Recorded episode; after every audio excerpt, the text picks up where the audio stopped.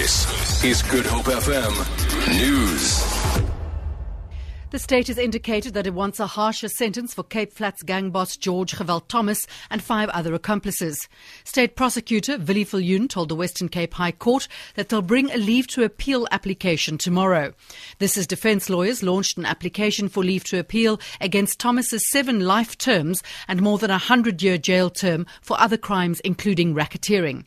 The defense application involves 14 other men convicted of similar crimes. Berenice Moss reports. Lawyers for George Thomas and the 14 other men today put forth their arguments in their leave to appeal application.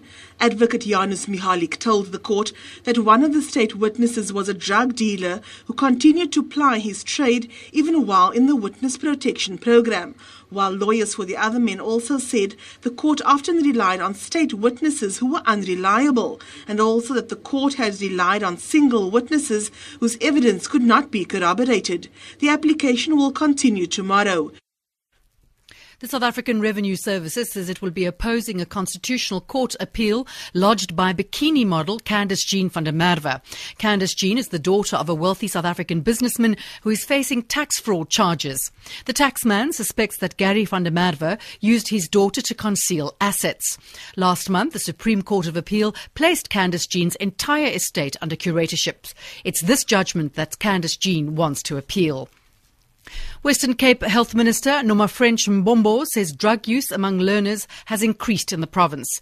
She's visited Mitchell's Plain with her social development counterpart, Albert Fritz, to interact with communities. Mbombo says parents should be vigilant. The Young people get addicted at an early age, and the only people who can identify at an early stage, the misbehavior and all of those, is the parents, is the schools, so that those young ones who are addicted could be able uh, to be referred to our programs. What we are saying now, we need to focus on preventive and promotive so that we can identify these problems at an early age.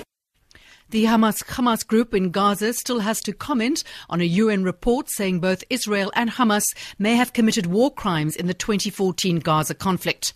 The final report was released today. Saeb Erekat, a member of the executive of the Palestine Liberation Organization, says the state of Palestine will re- review the UN findings and recommendations.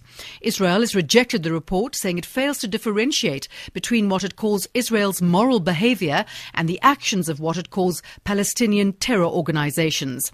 The head of the UN team, Mary McGowan Davis, released the report.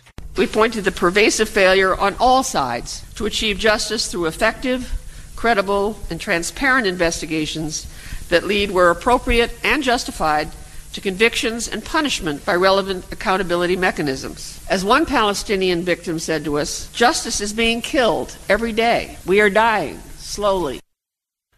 And finally, economic news on the currencies market. The rand is trading at 12 rand 11 against the dollar, 19 rand 17 to pound sterling, 13 rand 76 to the euro. Gold is trading at $1,187 an ounce, and the price of Brent crude oil is at $62.83 a barrel. I'm Lenita Crawford for Good Hope FM News.